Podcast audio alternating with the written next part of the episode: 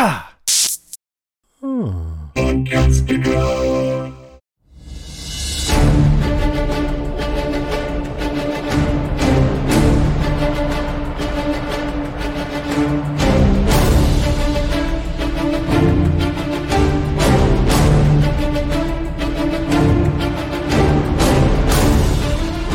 What's going on, everybody? Welcome to the podcast. I'm Ben, And I'm Mark. And this is our wrapping up coverage of Monarch Legacy of Monsters. It's the last one. Uh, yeah, we're covering Monarch Legacy of Monsters Season 1, Episode 10, Beyond Logic. we'll see. We'll see if it's going to be just season one. I don't think it is, but we'll Me see. neither. Uh, but we are welcoming some guests in for this episode. We we mentioned it last week, and we knew they wanted to be a part of this. We knew they even wanted to cover it on their podcast, but unfortunately, time was of a restraint, so they weren't able to do it. But welcome to uh, our coverage of the season finale from the Run for Your Lives podcast on Podcastica. Daphne and Pake. Hey. You guys Really? did want to cover this, didn't you? Yeah, Yes. we, we talked about it initially because we've covered all the you like the MonsterVerse Monsterverse. movies Yeah. on our podcast, uh, and so with it, you know, spinning off a TV show, we are like, oh, we got to be all over that, and then it just the release schedule and things just didn't work for us, which is a bummer. And then I was like, somebody has to cover this, and so when you guys took up the helm, it was like, yes, somebody's Yeah. on it, but we have to talk about it at some point. We have to be on. It took us Yeah. till the finale, but we're here. We're here. You- yeah. But you know what? I mean, of all episodes for you guys to come on, the finale is probably the best one that is true. Because we're wrapping up the story of this season. We're opening up some doors for a potential season two, and we'll see where it's going to go. Yeah. it's so- exciting. Um, but before we get into you know the the actual conversation for the season finale, without going into too much detail for you two, what have been your overall thoughts on this season? Uh, you want to go first, Daphne? sure. I have really enjoyed this season a lot. I love the tie-ins that they've done to the movies and just the overall look of the you know of the monsters I think has been fantastic. They use their budget very wisely, I think, in making sure that they they got the most bang for their buck. Mhm. when you see Godzilla, it's the perfect time to see Godzilla. It's big, it's powerful, it's impactful. And then we get to this finale and we get to see Kong. So to What? me, they've done Did I miss something? no, we get Oh. to see Kong. You know, we yeah, get he was the party crasher. yes. so excited because Kong Skull Island is probably my favorite movie of the Monsterverse, and for them to be in Skull Island is just fantastic. But you know, overall, I just really loved the feel of this. I think just all the connections made it even better. How about you, Peg? Um, I I did enjoy it. I will be very honest. It has ups and downs for me. There were some lulls. There were some moments where I was like, "All right, where are they taking this? Where is it going?" However, the lows were forgivable and bearable, and the highs were incredibly high. So I will give them that. Is there's so many? I mean, right from the jump, and I know you guys talked about it from the start. The casting genius of Kurt and Wyatt Russell as the same character in two Mhm. timelines Oh, yeah. amazing and i was like yeah i'm i'm cool with that and then yeah uh, i know there's more people online who've been complaining about oh there's too many talky dramas things and not enough monsters And it's like i'm not one of those people i'm gonna be like no, it, legacy of monarch like it's about the family dynamic that's the point of this show Yeah. if you just want monsters like you you're in for something different but.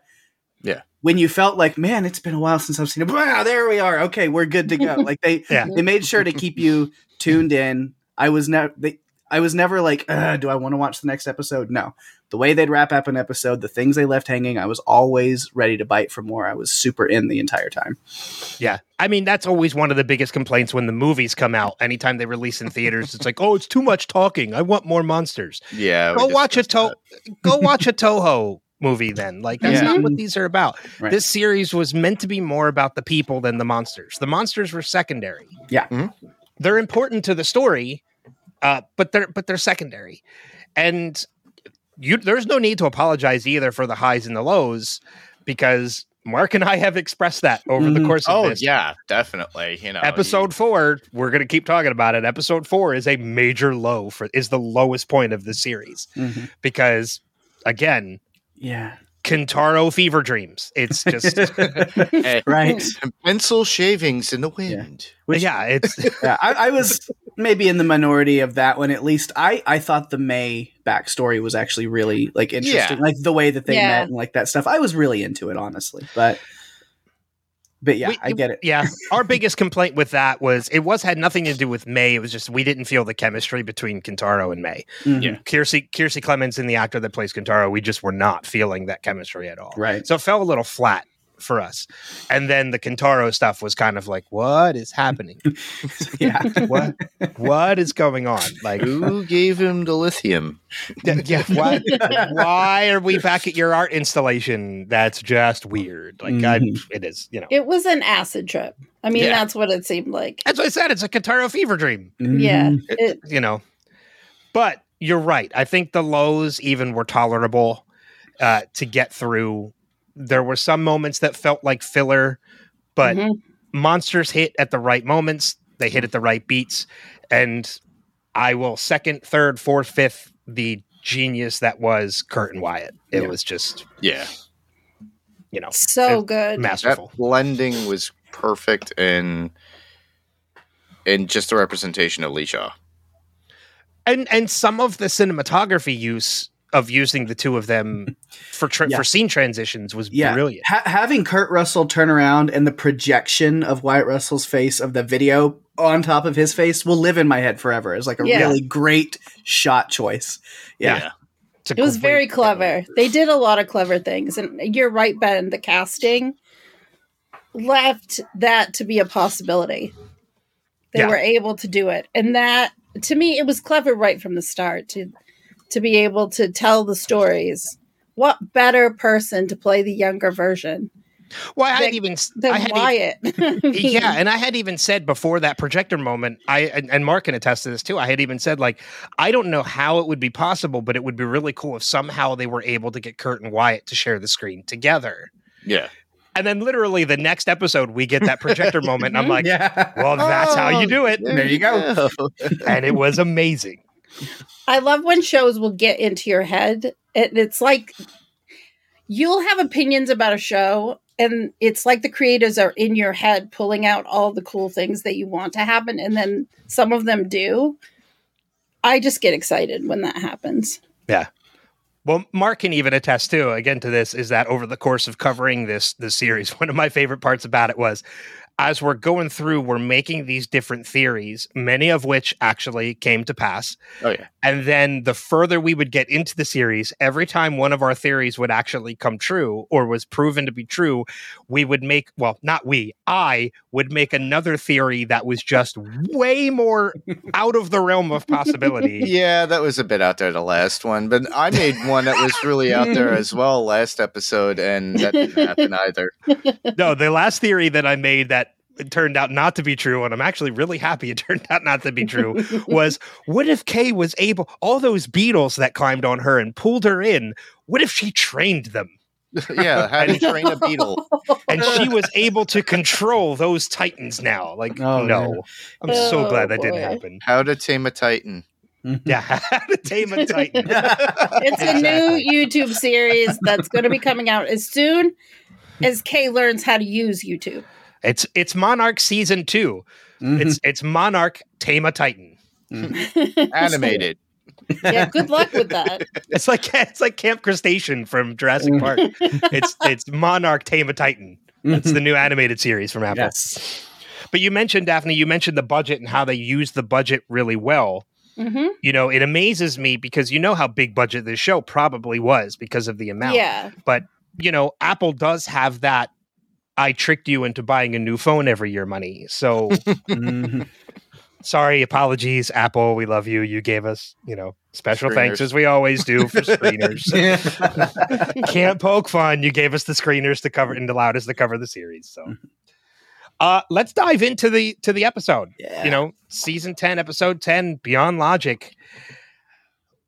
Pager Daphne, kick us off. Where do you you want to start at the beginning? Do you want to go through? Let's just Um, start it. All right. I mean, my notes are still just kind of in in order of as I took them while watching, so kind of chronologically through the episode. But Hmm.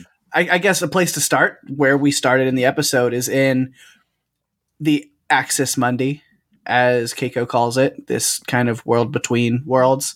Um, which maybe you guys have talked about this. I immediately loved the color scheme of the energy in there because Mhm. it's just very Godzilla versus Kong. It's that orange Yes. blue color scheme, which is really fun. Uh, but yeah, which this goes back to the ending of episode nine. But I remember my jaw dropping, and I go, I was like, "She's alive!" And then it was like, I mean, I kind of figured that was going to happen, like the entire series. Like I was like, I I expected it the whole time, but it still somehow was not any less amazing when it happened. I was like, yeah, Yeah. So- That's how we were too. Like we were, we've been predicting it for ever since she fell down into that hole. right. We were like, we're pretty sure Kay's probably still alive. Is she still alive? Well, maybe she's still alive. No, we think she's still alive. And then even just that big reveal of her at the end of episode nine, we talked about it last week. I was still like, fuck yeah, Yep. called it. yeah, it, it was it was great. yeah, So, I was super excited to see that. I I do was have a hoping for it, but I- I I do didn't know. I do have a question though that maybe other people can you guys can help me with. I was a little confused in that she called it Axis Mundi and they called it the world between worlds. Is this not Hollow Earth? See, I think it's Hollow Earth. well, I thought it was I'm first wrong. too. I thought it was at Maybe I'm first too. My notes even were like, "Oh, they're Hollow Earth or in Hollow Earth." But yeah, then she calls it this this Axis Mundi, which is like between heaven and earth, and this world between worlds kind of idea. And then she said it's pieces of our world and pieces of theirs. How she knows all this, who knows? But um, And she's only been there for what, 57 days? 57 So days, yeah. but Not long enough. if you just kind of you know roll with it, you know, uh, Hmm. because we Yeah. think about Godzilla versus Kong, the the Hollow Earth we saw is different than this. Yeah, it's well, very it's very vibrant and Mhm. alive and flush. You know, i- i- this doesn't seem like that. Yeah. Yeah, it it actually reminds me of something, and it, I'm just gonna go out there. Uh, if you remember in, I'm gonna use a Flash Gordon reference, but literally Mongo was based upon layers, and you have your regular planet, then you have another layer that's in between skies hovering, and then you have something else above it. I'm thinking that's what this is. This might be a, a section of Hollow Earth, but above Hollow Earth might be I- a form of it, a form of land that's hovering above. Because in uh, Kong versus uh, or Godzilla versus Kong, we do see something like that with Kong jumping through all the uh, the throughout Hollow Earth, but you see stuff in the sky that looks like land hovering above him. hmm So it could be a possibility of that as being another plateau within Well, Hollow Earth. And not only and not only that, there is the there is the whole thing in Godzilla Godzilla versus Kong in which they needed those special vehicles to actually get to Hollow Earth. They weren't able to mm-hmm. just fall in. Anybody Yes. fall in was killed. But and then we kind of questioned, well, then how do these guys survive getting to Hollow Earth this way too? The the answer to that question might be this is not Hollow Earth. Right. Mhm. It's Mm. This is somewhere in between. pit stop along the way. Yeah. yeah, it's a pit stop. Exactly. Because it does look very barren. Um, it looks completely different than the Hollow Earth that we have. So Axis Mundi, most likely what we were assuming is is Hollow Earth is not Hollow Earth. True. Because also and you also have to remember too, the whole thing with there being time travel because of gravitational fluxes and everything going from Axis Mundi to Earth, you know, is the reason why, you know, Shaw was down there for 20 years when it only when it only was like a week for him. Mhm. Kate's been down there 57 days, but it's been 30 plus years. You know, when they get when they finally get back up, it's two years later. Although I do have a theory about that when we talk about that. Uh you know, but yet when they go to Hollow Earth in Godzilla X Kong or Godzilla versus Kong, there's no time travel. Like it's just normal because the gravitation and everything, all of this physics working differently is in Axis Mundi. It's not in Hollow Earth. Yeah. Hmm. Which then makes me wonder because yeah, I'm I had kind of a theory of oh well, maybe Hollow Earth has even a more intense time imbalance. But no, you because you brought that up, I had forgotten about that. That yeah, that they went there and came back, and it was all within the same time frame. Yeah. Which because so it kind of puts a squash on a theory that I had, which but it made because I was like, oh, the time imbalance, the way that it's done, does make perfect sense as far as like because you wonder, okay, these titans, they're they're treated like just animals in this Mhm. world. Like they're looked at as like, yeah, they're they're animals. They're just different. They're bigger. There is something special about them. They can travel through this rift to you know this world. But it's like they seem timeless and immortal. And it's like, well, Mhm. how is that? It's like, well, if they spend all their time here, then you know centuries can go by without them aging at all, really, barely. So, but then if they're spending time in Hollow Earth, like uh, proper, then I don't know about that theory. So, Well, and, well, the other thing too, and and this is the thing I was going to say I will talk about later, but I'll, I'll actually bring it up now because anybody who's listening knows our conversations can jump all over the place. You know, talking about this Hollow Earth Axis Mundi being different theory now, and we're talking about well, Hollow Earth maybe doesn't time doesn't work differently on there. Let's not forget that's also what 2021 I believe is when Godzilla X Kong happens. So it's a number of years later in the Mhm. legendary timeline. And I don't know if anybody else picked it up, but at the end of the episode, when the sphere is returning, it diverts Mhm. in in the rift. It doesn't go straight. There's a diversion. It's pulled Yeah. to the side. and they they made sure to show that like it meant something. Yeah. so I think that's because Kentaro, Ken, and Axis, uh, or an, A- an Apex, figured out a way to kind of manipulate it a little bit, to pull it back to a particular time. That's why it was only two years, not 30. Right. you know so maybe a couple you know as a couple years pass and we get to 2021 the manipulation is even better that they can actually control the time frame of when they go in and when they return Okay. Yeah, and it's it's been a while since I've watched Godzilla versus Kong, so I don't know if they talk about time in those i don't remember either machine They you know, in don't. those implements and stuff as much. I, yeah, it's been a I little don't bit. think they do. They don't. I, I, I think- checked it out last week. Yeah i think the only thing they really make sure to mention is that they need a vehicle to get there because you can't just jump in and Yeah. and survive. But that also might be because there's manipulation involved now. You know you can't manipulate anything if you just fall in. Yeah.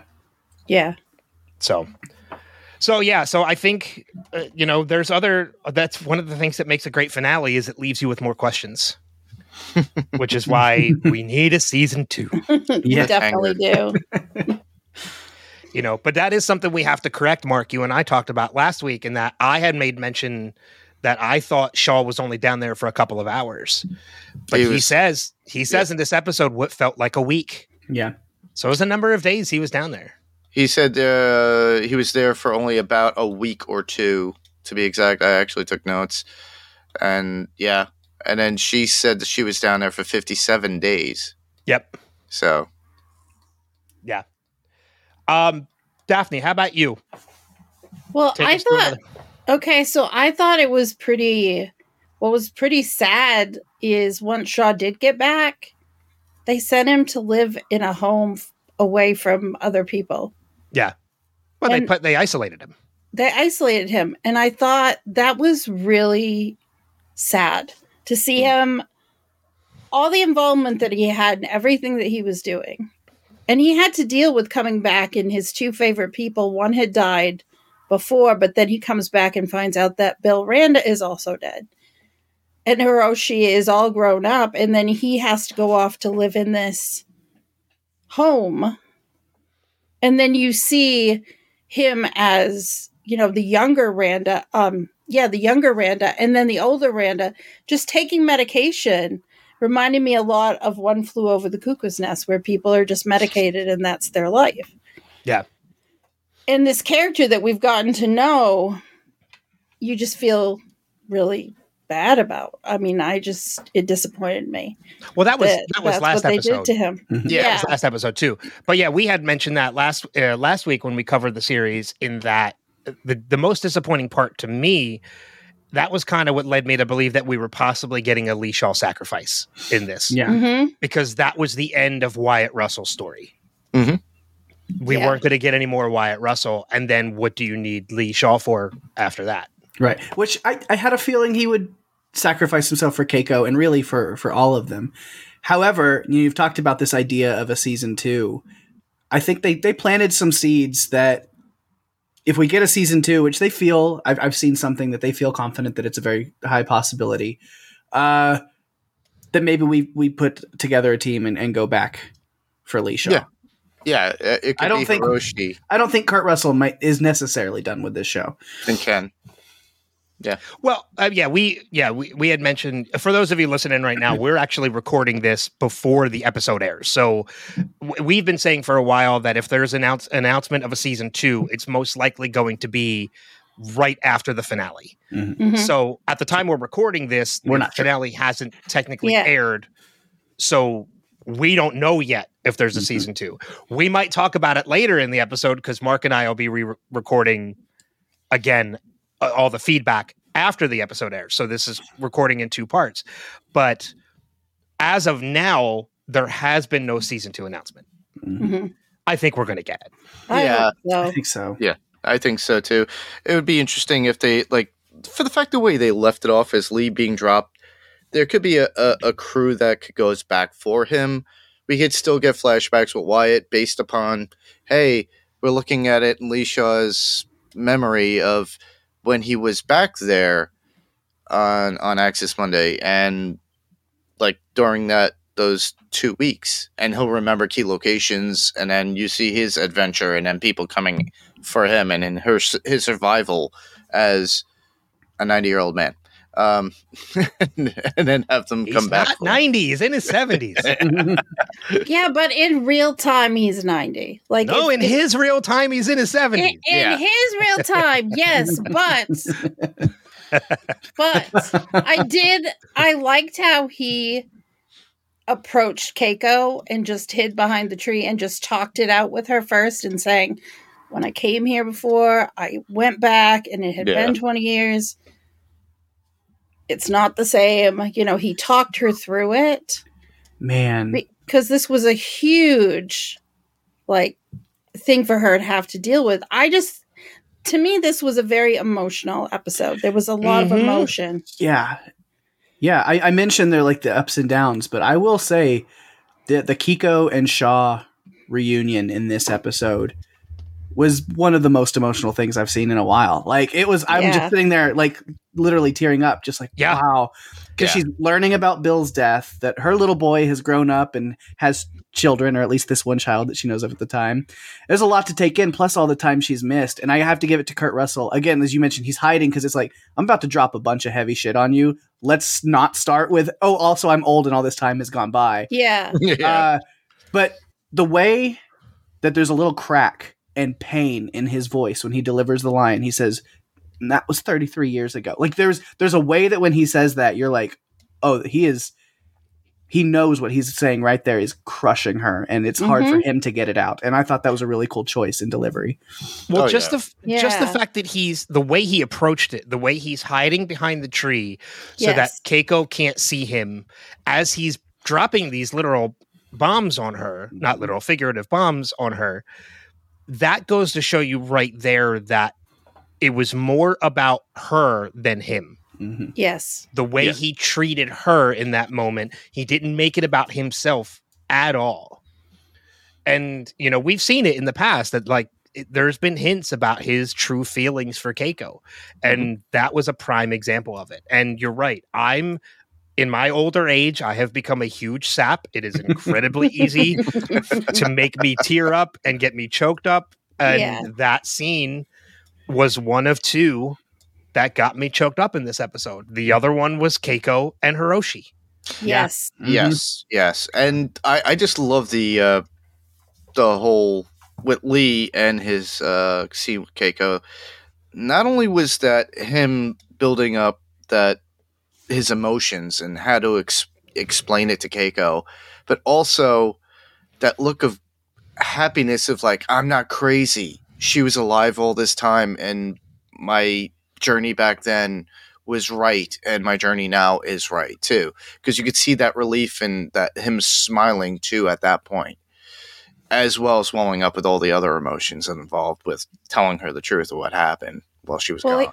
He had to tell her that her husband was dead. yeah, And that was just so upsetting.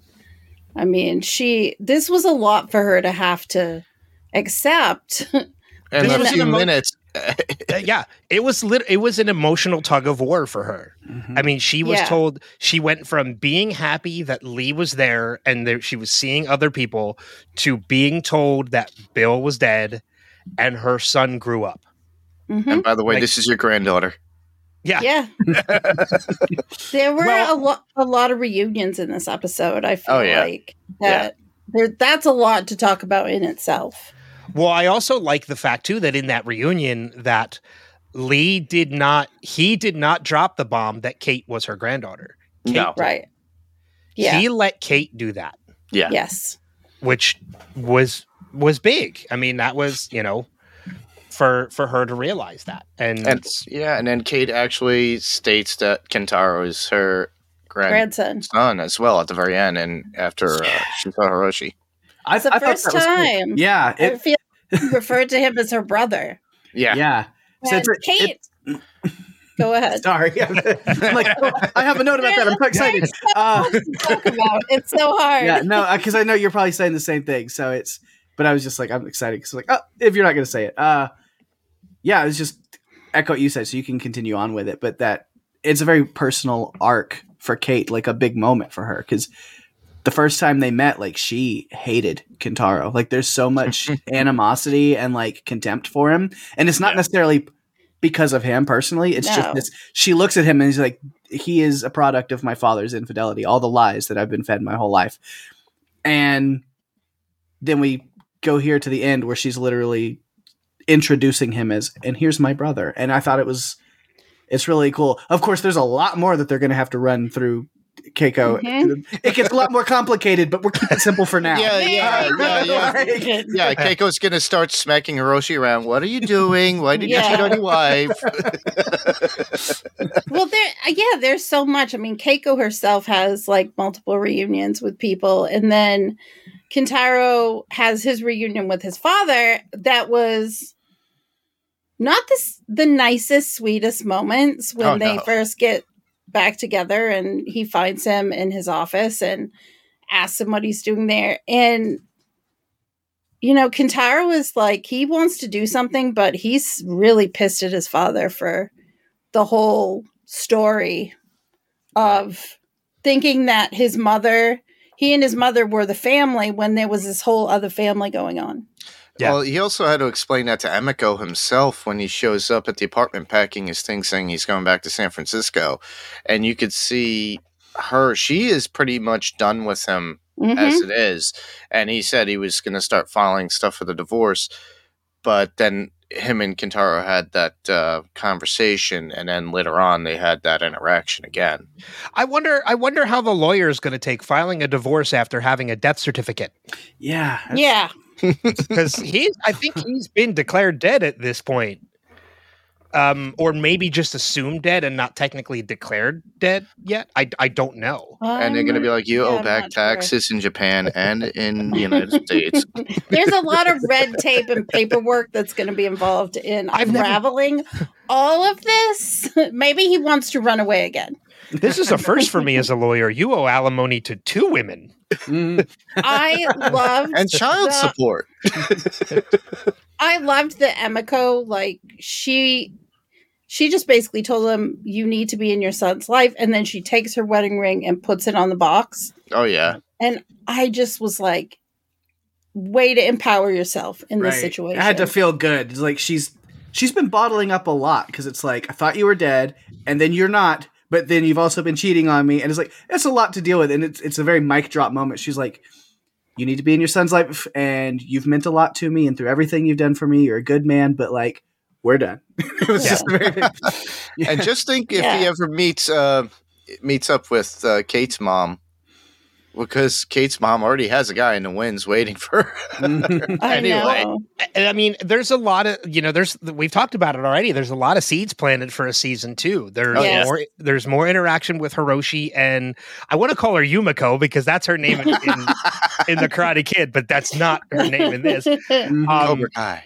Uh, you know, I that I want to call her Yumiko, but that's not her name. Um, you know, there's more interaction between that. We have, as you mentioned, Mark. There's more we can do with Lee Shaw if we wanted to bring Wyatt Russell back because Oh, yeah. there's there's a week or two in Axis Mundi that they could kind of throw in there to use as a way to bring that back. There's the two years that uh, Kentaro and Tim and Apex have been working Mm-hmm. on that. And then not only that, but in that interaction between Kentaro and Hiroshi, you know, we saw last week Hiroshi when he sees Lee blaming his family for everything and wanting to stay as far away from it as possible to this episode wanting to prove his family right. yeah. What happened in all How that did- time that changed Yeah. that? Yeah. How do we hmm. get here? How did Yeah. we get here? Because it is a little bit confusing because you don't have the in between story yet. Yeah. Which we could get for season two. Like that's Yes. more of what they can do. I I could use more Hiroshi to like really build him up as a character because honestly, I still have a hard time seeing him as a sympathetic figure. I want to know. I you know I'll I'll be honest. I'm I'm a bad friend and I haven't listened to all of your coverage of this show. I've listened to bits and pieces in some episodes, but. But so maybe you why, fine, why I'm fine. saying that why I'm It's saying fine. that is because maybe you've talked about this stuff uh, before. But like, I want to know what what are your views on Hiroshi as a whole? Like I said, I still struggle with it because it's like you had two secret families that you're keeping from each other, and then you abandon both of them, letting you know even if the wreck was real, like you survived, and instead of going to them, you're like, let's just play this whole fake death situation because now it gives me more free time to continue Yeah. on my pursuits. Like, yes, we get it, you're trying to do something important, but it's very selfish and hurtful towards the people that love you and Yeah. so it's still hard for me to view him as a as a sympathetic person Well, I feel like it's almost, you know, they talk a lot about how Bill Randa kind of went the tin hat route. Um, I feel like Hiroshi almost kind of did the same thing. I feel like there was some kind of switch that because we talked about this last episode as well. We made the theory that the the nurse that Lee Shaw holds hostage is potentially Emiko. i thought so I think it is. I- I think he- Absolutely. I think it is. And then Hiroshi says in this episode, Would you have preferred it if I didn't fall in love with your mother? Meaning, because we already know Kate is older than Hiroshi. Kate is the older sister. So in that moment, if that nurse was Emiko, that was the moment that those two met. Mhm. And Hiroshi already had a family at home. and that Kentaro, is how i met your mother Yeah. well done. Well done. Points for that. Um, so yeah, you know, so there there's I feel like in that moment he really did probably still love Yumiko. It's not Yum still love not Yumiko. Um and and Emiko. Now it's getting confusing because they, they sound similar. yes. Um, but then maybe we, as we just mentioned, something happens that changes his opinion that he wants to prove his family right rather than blame them for everything. And I feel like maybe that's Hiroshi's tin hat moment. The same thing with Bill. You know, Bill went through the same thing. He he had a theory, wanted to prove it, and he kind of drove him crazy. I'm not defending Hiroshi in any way by saying that, but I feel like Hiroshi had his Bill Randa moment and Mm. had something that just made him kind of think about nothing else but that. If you know that, Yeah. that's my opinion on Hiroshi. I I agree with you. I don't think he's an, an incredibly sympathetic character. However, I don't know about you guys, but in the moment that we see Hiroshi step forward, when they all return, Mhm. right before that reunion, I almost feel like that's a different Hiroshi. Yes, yeah, I got that feeling too. I feel like he's had to deal with his All this pain. Transgressions. Yeah. Yeah. Well, he also had to deal with the pain of his family. He lost his father. and Before that, he long lost his mother. And now his mother's come back. And Yeah. uh, I feel bad for Keiko because she's coming back after how many years? 56 years? something it's No, Yeah. 57. Well, yeah. 56 years or something like that. Or if you say 58 years, because they're two years later from the time that they all dropped in anyway to uh, uh, the uh, Access Monday. Access Monday. No, I'm sorry, I forget Not it. Monday. Access Monday. Welcome to Access Monday on E Network. Yeah, that's the new song by Access Monday. Um, To spin off of Blue Monday. Yep. uh, she's going to Yep. start feeling like John C. Reilly, who also played what in Kong Skull Island, ladies and gentlemen. Hank Marlowe. Marlowe. God damn you, Mark. I mean, really though, Mark. Right? Uh, I mean, let's look at it. Hank Marlowe was lost on Skull Island, and Yeah, then but came not- back so much. At least the years went by; Yeah. they were actually happening. But he had to come back and acclimate to the world again. Yeah. Yes, he did. She's having to do that as well. And I love But I mean, like- Lee actually talked about that too. He goes, "Yeah, TV's got fl- bigger and flatter, and there's more of them around. you can do everything with your phone. Well, I we went to the actually- moon. I actually really, really liked Lee's explanation of the future to Mhm. to Mhm. Keiko. It was Yeah. it was so simple and oddly comforting at the same time to make her really not feel like she missed too much. You know, mentioning that TVs are flat and everybody's got one. You know, gizmos and like telephones do a lot more. We went to the moon, but I missed that one too because you know I was here.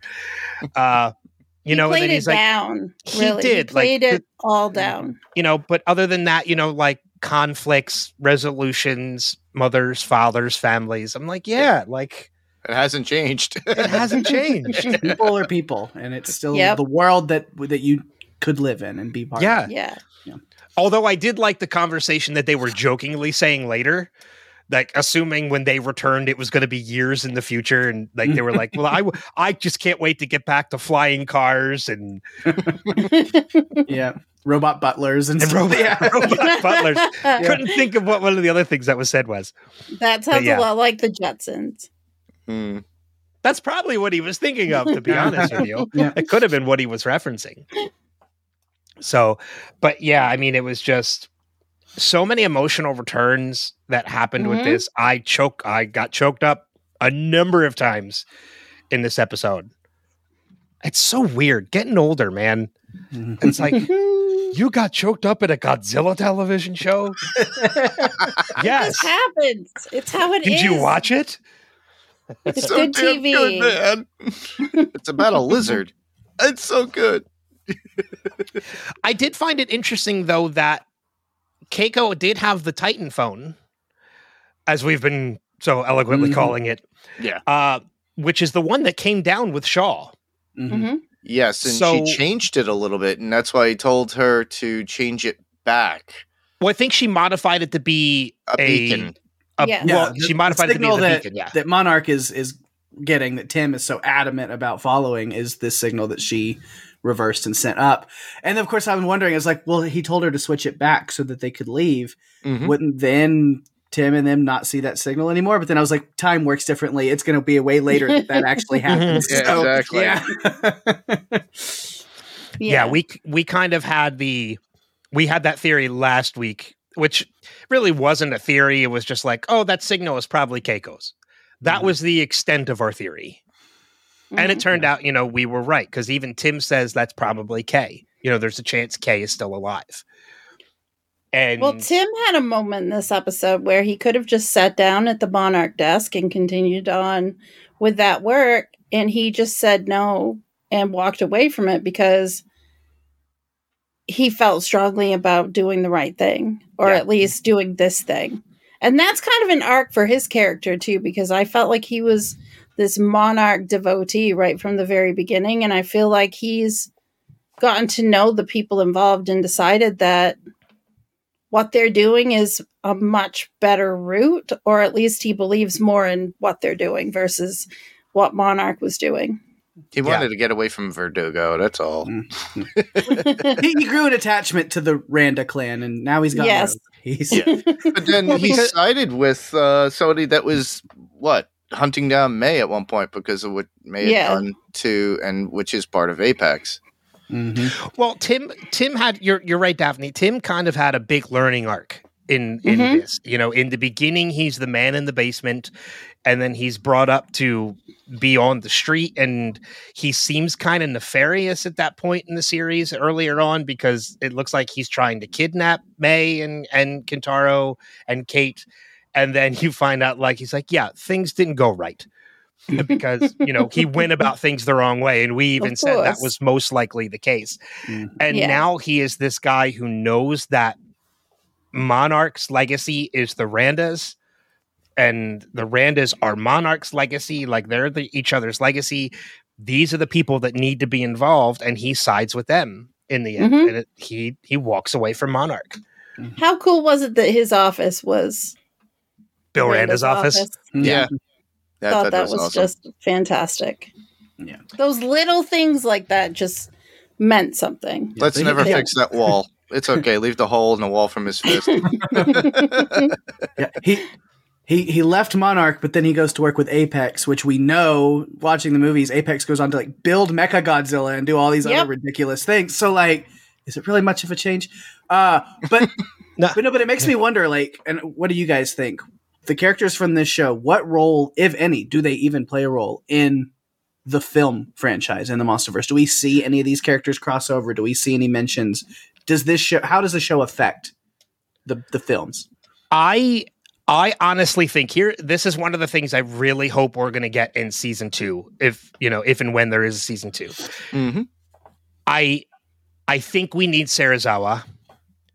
We need Serizawa to to make the appearance because Yes, hundred the- percent. the way this season ends, it makes it look like Monarch is the villain and Apex is the savior. Mhm. And we know from the future of the legendary timeline that is not the case. No. It is quite the opposite. Monarch, I think, at this point is still trying to find itself, which is why it seems like it's the villain. But as you mentioned, Pake, Apex is the one behind Mecha Godzilla. Mhm. They are the big bad. They are the Yeah. big bad company. I think we need to see an arc in season two where Kentaro, Tim, uh, Kate, the rest of the Randa clan, they need to learn the true intentions of Apex. Yeah. hmm Now, Yeah. timeline wise, because you say Serizawa, like Ichiro Serizawa is is dead in this timeline already, where they're at. Uh, oh, that's Ren- right. He died in Godzilla. In, in King of the Monsters. King of the Uh, Monsters. the yeah. Well, no, he's still alive because King of the He's Monsters has still not alive. happened yet.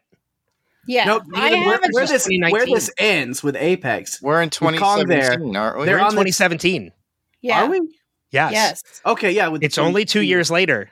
Yep. So Yeah. Serizawa is still alive. Because because they have the So far, Apex yeah. base on Skull Island, which I was connecting to Godzilla versus Kong, which Like we're still skip- years away from. which they had Mhm. skipped over King of the Monsters, but maybe not. It's like before Jurassic Park became Jurassic Park, they put you know skull, Yeah. stuff on Skull Island. Because again, it's been a while since I've watched the movie, so I was like, "Oh, King of the Monsters," and I was like, "Oh, well, they're already on Skull Island with this No. base." So King of the Monsters is King of the. They are currently in 2017. King of the Mhm. Monsters is 2019. okay, Godzilla they're versus still- Kong is 2021. So they're still on their way to that. Actually, Yes. um, I looked up a timeline when I was doing prep for this. Godzilla versus Kong, according to this timeline, was 2024.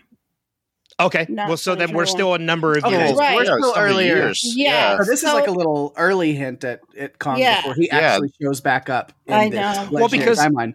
Well, because remember at the end of this episode, they're sh- they're locking down because of Kong. But in Godzilla versus Kong, they like kind of have him. yeah. they're working with him. They have him in captivity because they have that little girl that kind of connects to him. So Yeah. we haven't seen that yet. Actually, at this point, that little girl is probably an infant. Mhm. Yep. True. Yeah, and Because- they don't have a barrier around the island too, No. around the That's a sky. good point. So thanks for that. Yeah. You're kind of clearing things up. So then it makes more sense with another note where I'm like, okay, so if we get a season two, it's going to go into King of the Monsters stuff because Verdugo and and Monarch is paying attention to all these like you know imminent monster threats all over the map, and I was like, well, that sets up King of the Monsters. Although It like Vera. Farmiga, her character in King of the Monsters has this other device that like also lures them out and makes it worse.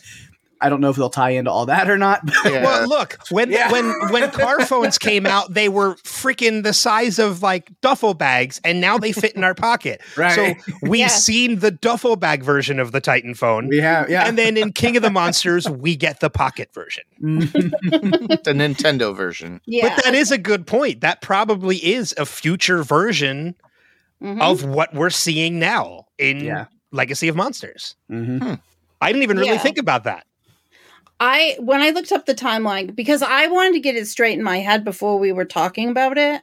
And Monarch um Legacy of Monsters fits right in between Godzilla and King of the Monsters. So it's Mhm. like it's sandwiched right in there and they can make that go for as long as they want to, really. I mean, Oh, yeah. depending on what story they want to tell.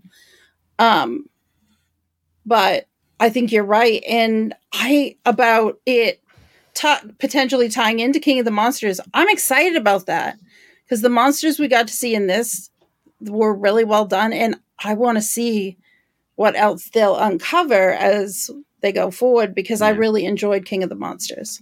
Yeah. Yeah.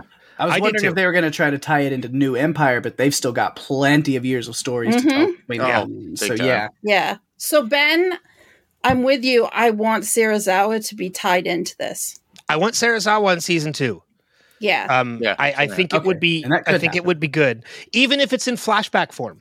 hmm You know, um, be- because we're you know we're going to see him heavily involved later on. Because you're right. 2014 was the Godzilla attack on San Francisco. That was Mhm. um, whatever they class it, G Day. yeah. Yes. Uh, 2015 is Legacy of Monsters. 2017 is now Legacy of Monsters. And then Mhm. 2019 is King of Monsters. So Mhm. they're kind of square in the middle in between in that timeline. Hmm. So, but there's a long way to go because if, as you mentioned, Godzilla versus Kong is 2024, then there's Mhm. still another four, five more years yeah. after King of Monsters. I mean, come. unless that, yeah, unless that timeline's wrong, and you know what, it's the internet, so it could be wrong. I'm not really sure. no, I, believe it. One other thing I just found is, according to this wiki, um, Verdugo was actually reprimanding Tim in episode three, and mentioned and questioned him and said, "Why did you not consult me or Doctor Serizawa first Yeah, I before that. that?" Yeah, Yeah, he's so- mentioned. He's mentioned, so I think we have to see him. Yeah, I mean, I, I, do think too. he I, needs to be. He needs to be in there. I agree. It'd be nice to Yeah. see him again. I, I think Yeah, Serizawa needs to be. I think Serizawa needs to be the linchpin that brings the Randa family back to Monarch Yeah, in Mhm. season two. And then Tim back to Monarch too, and then we could see them for how they're helping the world too. They might would- be the the people that uh, helps Monarch get back to taking care of the world, because like you said before, Ben, with previous episodes, they were going there when at disaster sites from these titans and helping out with FEMA and everything else. Well, they were staying. They were doing in the earlier episode, like G Day. They were literally there just doing research. Yeah, they weren't, yeah. they weren't Yep. involved. They were staying in the shadows. But in King of the Monsters, yeah, they're helping. They're assisting FEMA and they're helping in relief efforts after Titan attacks. I'll, I'll tell you one of the things I would like to see getting back to season two and seeing them come back to Monarch. I, I'd like to see Tim take over Verdugo's position. That would be fun. Yeah. I wasn't sure what to think of his character at first because one thing I think this series has done well is if you have never seen any of the movies at all and this is your first introduction to things, it's kind of hard to figure out who's good and who's bad. Like who mm-hmm. sh- yeah, I mean you who's good as far as Kate and Kentaro, like I feel like that's pretty straightforward, but as far as Apex and Monarch, if this is your first introduction, I think it's I mean, it kind of switches back and forth, and it, it's hard to know. It's kind of like who is who's the worst at this time. Well, you're Yeah. worst, so we're going to go over here. And then Who's you're the lesser worst, of the two yeah, evils right now? Of the two Right. evils, Yeah. yeah. And I feel like that's kind of what we got this season. Um, I can't imagine that this was um people's first like introduction to this. If it is- surprised. if you if it is and you're listening to this podcast go back and watch the other Well, movies. I talked ab- it will I. I talked about it last week. You know, Mark, I mentioned it to you last week on New Year's Eve. I was with when I was with my friends. My friend TJ approached me and said, like, "Mo- Mo- Monarch is so good. And then he mentioned that he's never seen any of the movies. I was like, well, first off, you need to go watch the movies. Yeah. I was like, second off, but that's what makes the show so good is that Yeah. it's able to tell this story even for the novice to this universe hmm you're Mhm. able to follow along. And for somebody who has never seen the movies, like you mentioned, Daphne, who doesn't know who's good and who's bad, Yeah. we've kind of spoiled it a little bit for anybody who's listening to us. If you've Yeah. never seen the movies, and apologies for that. Spoiler alert: nine episodes too long, Right. too late.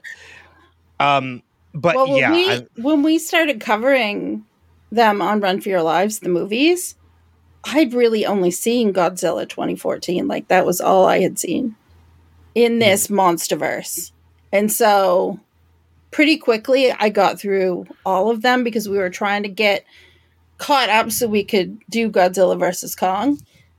And I didn't realize how good the movies were going to be because the other Godzilla movie that I had made that was an Americanized, you know, production, I guess, American production, um, I didn't love it. So Well, I think, yeah, I feel was like we kind- need Matthew Broderick in season two as well. No, let's not. Dr. right. Dimopoulos, we need you back. it's Metropolis. Uh, All no, right, if, all right, if- fine. Hank Azaria. We'll se- I'll settle for Hank Azaria. well, if they're gonna bring okay, that, all right. if they're gonna do a season two of Monarch, they, instead of just Serizawa, they need to get Bradley Whitford back as Dr. Rick Stanton too. Hmm Oh, yes. Wholeheartedly agree. Absolutely. Well, they, I mean, there's a number of characters that they could bring back, you know, Yeah. to kind of tie into the movies if they do a season two. And a lot of times that's usually what you find with these shows is season one is usually a good test to Mhm. see what the audience is going to be. And if it's a good audience, they'll kind of up the stakes a little bit in season two. So we might see Bradley Whitford return. We might see the actor that played Serizawa return. Yeah. Uh, you know, and who knows what other surprises we're going to get in, in a season two. hmm I'm sure that they have a pretty big budget, but I also think that it's not an unlimited budget. So they have to be very careful how they spend their money. And it's also not an Amazon Lord of the Rings budget either. No. Yeah, that is true. Yeah. No, which is why, which is what makes what they did with the effects even bigger because Sparingly giving us the monster Yeah. here and there for certain times is good, and then extending the story and the plot and the drama and you know the character building. yeah, Well, even even the fight, which we haven't even talked about yet, between Mhm. Godzilla and the Ion Dragon, Yeah, was Oh, so man. badass. Yeah. It, it I was like Titan fight in the finale. Hell yeah. I mean, Yeah. and the- I mean, and it's done so well and anticipated so much that even though we saw the trailer and we see this fight happen in the Yeah. trailer, so we know it's coming. But that moment, man, where like they're like something's coming down, and we're all like, we know it's Godzilla, but this is going to be he's about to make a fucking entrance. Yes. yeah, You know, and, and, it when he reminded me slowly of like steps out of that rift, man, it's like So good. yes, yeah, it reminded me a lot of uh, uh, like think about the original King Kong and the Mhm. fight in in you know the underworld and everything. I would say it just reminded me of that, and it's what people wanted. That's exactly what everybody wants at the end of any large monster movie, any kaiju film or Godzilla film or Kong film. They want to see that big monster battle. So we never really got a big monster battle throughout the season, but they ended it and like they would do in Yeah. any kaiju movie, put it towards the end. Yeah. Gotta get a and the sp- and the special effects were great. Like it, Mhm. it looked like it could have fit in any of the legendary movies. yes, You know, they, there was they a looked. tiny little bit of me, and I was like, "Is that Rodan?" And I was like, "No, that No. would have been." no, I know. Oh, I like- thought the like at same thing. Peg. First, like just like the like wingspan when it first comes up, I was like, "Are they doing that?" And then I was like, "No, it's something No, different." But it's still cool design. But it's He's Yeah. No, but- small. I one feel the- like that baited you for when Kong came in the end because Mhm. you're you're looking and you're thinking, oh, that could be Rodan, and it isn't. And then I was like, okay, no, they're not going to do that. And then here comes Kong at the end. I was screaming Kong. Like I was just so excited.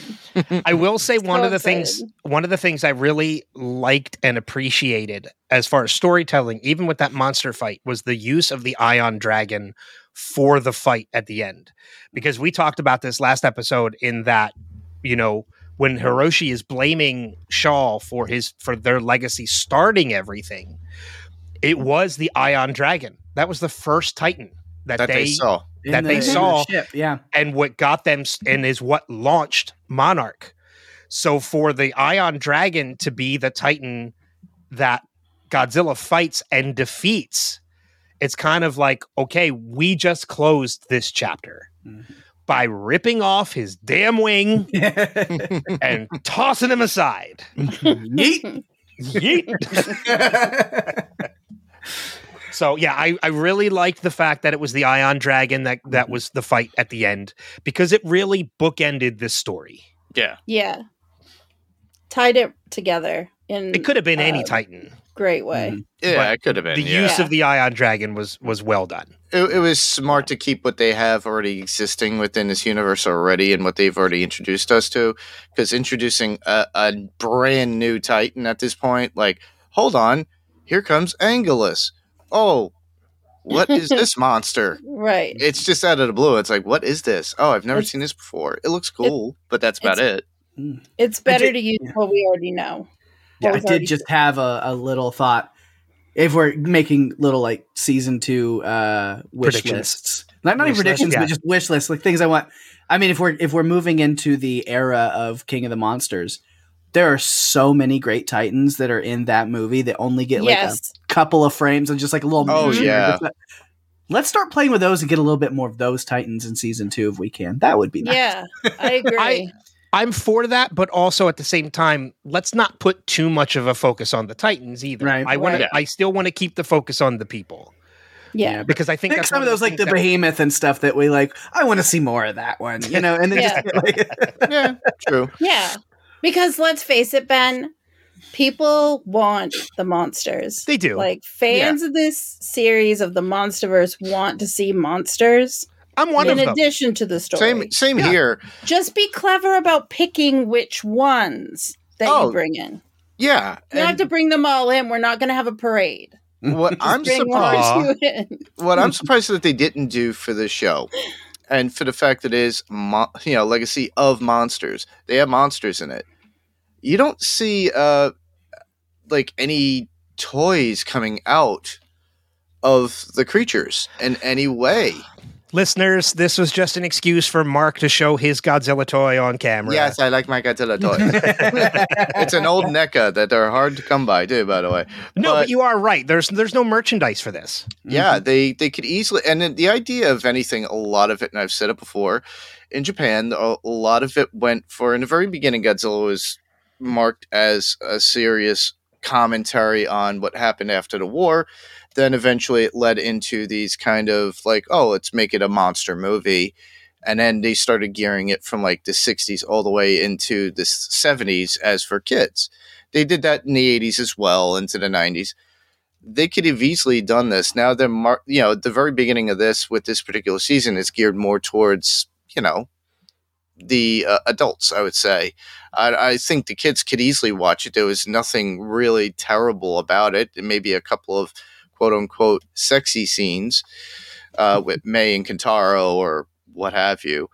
But I the if you look at what they're doing with King of uh, Godzilla X Kong, that's focusing more towards kids and more family fun with the big monster aspect. It is.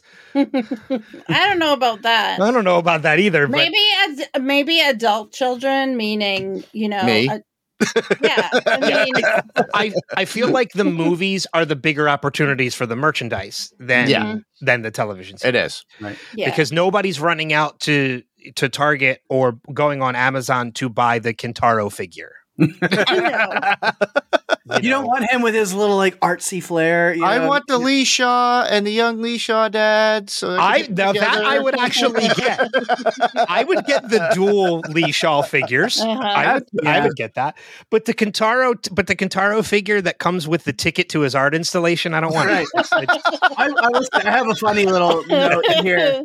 I was like, man, Kentaro really shows his artsy side in this episode, where he does the very dramatic behind the door reveal with the sassy flair. You know, Tim. Uh, there's the knock at the door, and, and Hiroshi opens it, and it's Tim, and then he's like, "We don't you want our help, or we're here to help you?" And he's like, "We," and then Kentaro's like, "Surprise, I'm here."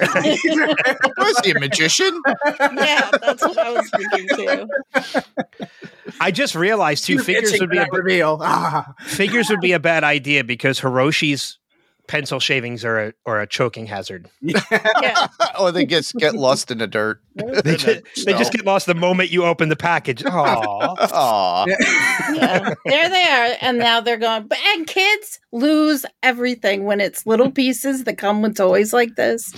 If it's a kid, they're gonna lose it. Yeah. Those little things are gonna be gone. It's just Yeah. what's gonna happen. Yeah, but you know, getting back to the, the the fights and everything, you know, of wanting the monster fights too. I think one of the best parts about this was when I was watching that fight between Godzilla and the Ion Dragon, knowing full well this is not nearly the last time we see Godzilla because there are two soon to be three more movies involving him. Yeah. But the moment where the Ion Dragon like vomits that stuff on his face and he's like hurt, like covering his eyes, I'm like, oh no, no, like wait, I know he survives. I take he's acid fine. and raise you. Blah! Man, Yeah. that blue tail going up, man, is just It's amazing. it's such a cool moment. So, but yeah, the the monster fights, the emotions of the reunions, there's so much packed into this finale. And there's so much they could do with the second season. Mhm. Yeah. that I really, really hope we get it soon. Um, any other like I I've pretty I think I've covered pretty much a lot of, you know, we've been jumping around, but I think. I think we've covered almost everything I had in my notes. I, if anybody else has anything else, please. I, I literally had one note left, which is just the the idea of, of Shaw bringing them back to the vessel, the ship, whatever the the thing that they took Yeah. down. Uh, Operation. Uh, what was it? Uh, just like left my head, but uh, whatever. Um, oh, Oh, um, hold on, I have it. I have hourglass, hourglass, right? Operation Yeah. Hourglass. Yes, And I um, yeah, literally pulled my notes from last week. yeah, but, uh, when he takes them back to that, and I like that, you know, just that little is like, oh my god, it's still full of fuel, and is like, it's been here for like a few weeks. Remember, It's, like, it's only been a couple weeks. yeah. Uh, but then, yeah, this kind of moment of Keiko being like, "I'm staying, I'm not going," and she's, Mhm. which seems a little over dramatic, but it's still made for a good moment of Kate being the one to like talk her back in and being like, "I'm family." I want you. I love you. I need you. Like there This curse something- ends now. Yeah, there's something Yeah. for you. Yeah. Which is great because it's like, why would you want to stay there? It's like, yeah, I heard your reasons. You're talking about like, you know, my my kid's all grown up and I don't want to just like she's like really in her feelings, which she's been through a lot. I get it. yeah. But it's like still, isn't it worse to remain in danger death monster world? Like let's let's really think about your like well being for a minute. Like you know, Well- back to the plain world sounds like a good idea. L- Yeah. Let's talk about that uh, Operation Hourglass. What do you see a connection between that and the monarch symbol itself? It I looks like did. a I side thought about that last week and I didn't bring it up. I think that's probably why it was named Operation Hourglass, Mm. is because the sideways hourglass is the symbol of monarch. Mhm. So I think that's why that was called that. And I did forget to bring that up last week. So Mark, I'm glad you brought that up. So, um, anybody That theme else? song is fire. What's that? so that theme song, the intro music is fire. It gets stuck in my head Right? every Yep. Yeah. week. Yeah. yeah, I every week, man, my head is bobbing to it. yeah. And I watched a lot of this series in the last like three or four days because I was way behind on it. Um, and I think it helped me really get into it more, being able to binge it like I did. Mhm. Yeah. I just- Hopefully, there's more viewers in that way that, like, if it's highly bingeable, that's good to know. It You know, I is. kind- I kind it's of hard to stop. That's the thing. And I got to like episode seven and I was still like a couple days away from this recording. And I didn't want to watch nine and 10 until I was like, you know, yesterday or today. It was hard to wait because I was too into it. I was so excited. I'm trying to see um how well is this TV series doing in the United States? Found that the audience demand for Monarch Legacy of Monsters is 30.9 times the demand of average TV series. So Okay. it's it's That's good. doing well. Yeah. Yeah, and we already spoke about it. It was the most torrented uh, show recently than any Yeah. other show. Which I which I said was is laughable because that's the one thing we didn't have to do since Apple gave us the uh I know. since Thank Apple you, gave us the streamers. Thank you, Apple. Thank was you, so Apple. Great. Change the camera pixels, two more pixels, so you can sell more phones to do season two. Oh, Sorry. Sorry. Sorry, Apple. please, please give us screeners for season two. Um, a- anybody else have anything that we haven't brought up or they they kind of want to bring up and and talk about? Uh, no, I, you know, again, I really enjoyed the series as a whole, and I'm excited for season two. There has to be a season two. There's Yeah. got to be a season two. There's gotta be. be a season Yeah. two. I would Yeah. not It be surprised after the release of it. When is it going to be released on Friday? Friday. Yeah. So Yeah. I would not be surprised come that day, as soon Yep. as it drops, they would give some indication of yes, we're in the process of writing, or or uh, in maybe well, they would be in the process of writing because of after the WGA strike. So they Yeah. Yeah, we. I, I said the same thing. I was like, I would not be surprised if Friday or Saturday we get an announcement of a season two. Of Yeah. renewal. Definitely. They're, they're waiting on it. It's probably already been greenlit. They're just waiting to announce it until this season is over Yeah. Mhm. because they want that cliffhanger to be out there first. so that when you hear- yeah, Yeah, so that when you hear season two, you're like, yes, like because that's what I wanted after that finale. Yeah, because it was a cliffhanger, but it was also left our characters in a decent place where you're not worrying about their fate. It's not one of those cliffhangers where someone's hanging off a ledge and you don't know what's going to mm-hmm. happen. They've made it back from where they were. And mm-hmm. now the story can continue, but we have Kong. Like, I liked this finale. I liked the cliffhanger that they gave us because it's one that settles well with me waiting for season two. Yeah, it, it gives us it. You're right. It doesn't provide us a oh we need to see what happens in the next minute moment. It gives us a okay. This is the focus of season two now. Mm-hmm. yeah, It, Yeah. it shifts the focus rather than keeps us in immediate suspense. Yeah. Right. And So- I like that because I get too wrapped up in shows that leave you worrying for the fate of characters or drag something out that it, really didn't even need to happen. Or in some cases, I feel like series are putting a lot into the episode, the penultimate episode, and then the finale episode is not as strong as like episode 9 Mhm. In this case, I feel like it just carried into nine, carried into 10, and was still big. And Now- I appreciated that. I'm I'm gonna throw out another crazy theory because it's what I've become known to do during the coverage of this series. What if, because Lee Shaw, dissimilar to Keiko, yeah. we did not see him die. We just see him fall. Th- that's what Mhm. I was thinking originally. What if yeah. Lee Shaw is alive in Godzilla X Kong?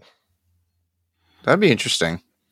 Could be. Which then makes people be like, oh, well, now we need to find out how in season two of Monarch. Mhm. Right.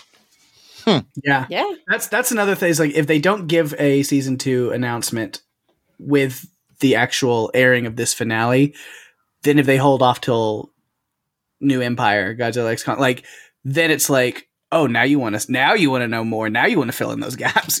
Yep. I don't think they'll make us wait that long. I really Mhm. don't. No. And um, we did get news though that the release of that did get moved up. I Yes. think it got, I think it got moved up a week. Uh, yeah. It went from April 12th Yeah, looking to at March, 29th. 29th. Yeah. So okay, so two weeks. They moved it up two weeks. Yep. So um, I'm looking forward to it. It's only a couple months away. I like the idea of companion TV series And to then, go along and add Yeah. to thing. Add Be to looking the, forward uh, to Run for. Your Lives in the future because right? yes. not not the theatrical. We don't usually do theatrical runs just because we want to make sure enough people get a chance to really see it before we cover it, and then we can watch it and take more notes better. But as soon as it's all available digitally, be looking for a Run for Your Lives coverage of that movie. It's. Absolutely. Well, Well, it's, it's it's kind of cool that you guys have covered the movies. We're covering the series. So, and having you guys on for the finale is kind of us passing the baton to you for when Godzilla X Kong comes out. Right. And then Yeah, once you do your coverage of Godzilla X Kong, that will most likely be before season two of Monarch. So Mhm. either me or Mark can come on to Mhm. cover that movie, and you can pass the baton right back. There well, you go. that that's what I was. Um, you know, you were talking about passing the baton, and I was thinking, well, then why aren't you guys just going to be on for that episode with us? We had Mark on for King of the Monsters. That was We did. So why not just join us for that, and we'll just continue? Yeah. Could- And then we can wrap up that episode with coverage continues on Wilhelm with Monarch There you go. season two. exactly. Podcast, yeah. Yeah. Uh, well, here's a good question: Are you guys going to cover um, Godzilla minus one when it comes Yes, out? Did I- yes. absolutely want to. It's not. It's not in this universe, but I haven't I- seen it yet. I'm I'm holding off Okay. now at this Yeah. point because I'm like I've heard it's incredible, and Yeah. so now I'm like I just want to go in fresh once we're covering it. So I'm Yeah. excited. It's in limited release in the theaters, so that's why I got to see it the first week, and then eh, I don't know if it's still out. I've heard really good things about it from friends that have seen it that recommended it. um, I recommend it. It's just I as uh, I said it before in the podcast. I had a little few nitpicks, but that's just me being a, a Godzilla fan. And Mm. uh, even Ben said it. He goes, "You guys were like tearing it apart," and we weren't really. I was just nitpicks on my end. That was it. Well, I mean the the estimated digital release date is is for sometime in the beginning or mid February. So Yeah. it's it's it's around the corner that you guys will be able to cover it. Yeah. There you go. So, um, but you know what? Speaking of your podcast, Run for Your Lives, uh, since I think we're pretty much done our coverage of of this se- of the season finale of Monarch. Mhm. Uh, before we let you guys go, and and Mark and I kind of take our little break before we cover feedback. Um, would have tell people about Run for Your Lives, where they can find it, what you guys have going on. This is your time. Plug away. and Somebody go first. um, you can find us at runforyourlivespodcast.com. All the links are there to, you know, listen to the episode. Our social media is there as well. This last week, we published an episode on The Purge. And this week in particular, we are going to be releasing an episode on M3GAN. Which I've never seen, but now I need to watch before I listen. Yeah. M3 again. I'm yeah. three again. Uh-huh. yeah, so I think actually by the time this is out, that the the M3GAN episode will be up, so people can go check that out. That'll be the most recent. So yeah, so I mean, we're here on the Podcastica network. If you're listening to this on the House Podcastica feed, uh, if you're a Wilhelm fan, I'm sure I've been on Wilhelm before. so is Daphne has, and Mark. Yep. we- we- Yep. so you know, you know, so but if you you're newer or haven't checked us out, yeah, Run for Your Lives over on the Podcast network. Just a, a movie podcast where we talk we cover monster movies, creature features, disaster flicks, horror films, slashers, anything that fits within this realm of stuff that makes you run for your lives, as we like to say. So and sometimes movies that just are adjacent and don't quite fit under Yeah. the umbrella, we pull sometimes like this movie anyway. doesn't fit, but I want to talk about it anyway. We make our own rules. Uh, Now, what uh, w- will you also cover movies where it's not where you're running for your life in the movie, but you're running from your life? You're running for your life away from the theater because the movie is that bad. Uh, Only in one instance have we done that, but it actually fit both. There was like a Venn diagram thing. 'cause we did cover the happening a while back. And thanks Uh, for killing. Oh, Thanks, Gilly. the happening. But there are actually there's a movie that you guys did cover that cut it is actually its anniversary today, which is January 10th, 2024. It's 27 years ago that The Relic came out. Oh, we haven't covered it yet. Oh, yeah, I We think you guys not did cover covered the relic yet. No. Oh. Way to go, are Mark, sharing misinformation. Yeah, well, his uh, sense of feedback too. There's so many Fake movies- news. There are so many movies that we have covered, but then there are so many that we haven't. So we're just, yeah, we continually add new movies to the list all the Hey- time. And hey, it's the one place you can go to if you ever want to hear somebody do word for word President Whitmore's speech from the Independence Day. Yes. with music behind it and all. Which got us Yes. a ding on YouTube. Yeah. Did it really? yeah. Oh, son of a bitch. Sorry. but we don't care. It's fine. We don't care. It's, It's- wonderful. It was still out on the feed. It just it got Yeah. you dinged on YouTube. Yeah. Just on the It YouTube ju- version. yeah. yeah. Whoops. Didn't It think about that. Happens. Mhm. We didn't either, obviously. No. Uh, but Pake and Daphne, thank you guys so much for coming on. We we knew we had to have you guys on to talk about the series at some point, and I think the finale was the perfect time. yeah. Oh, perfect time to do it. absolutely.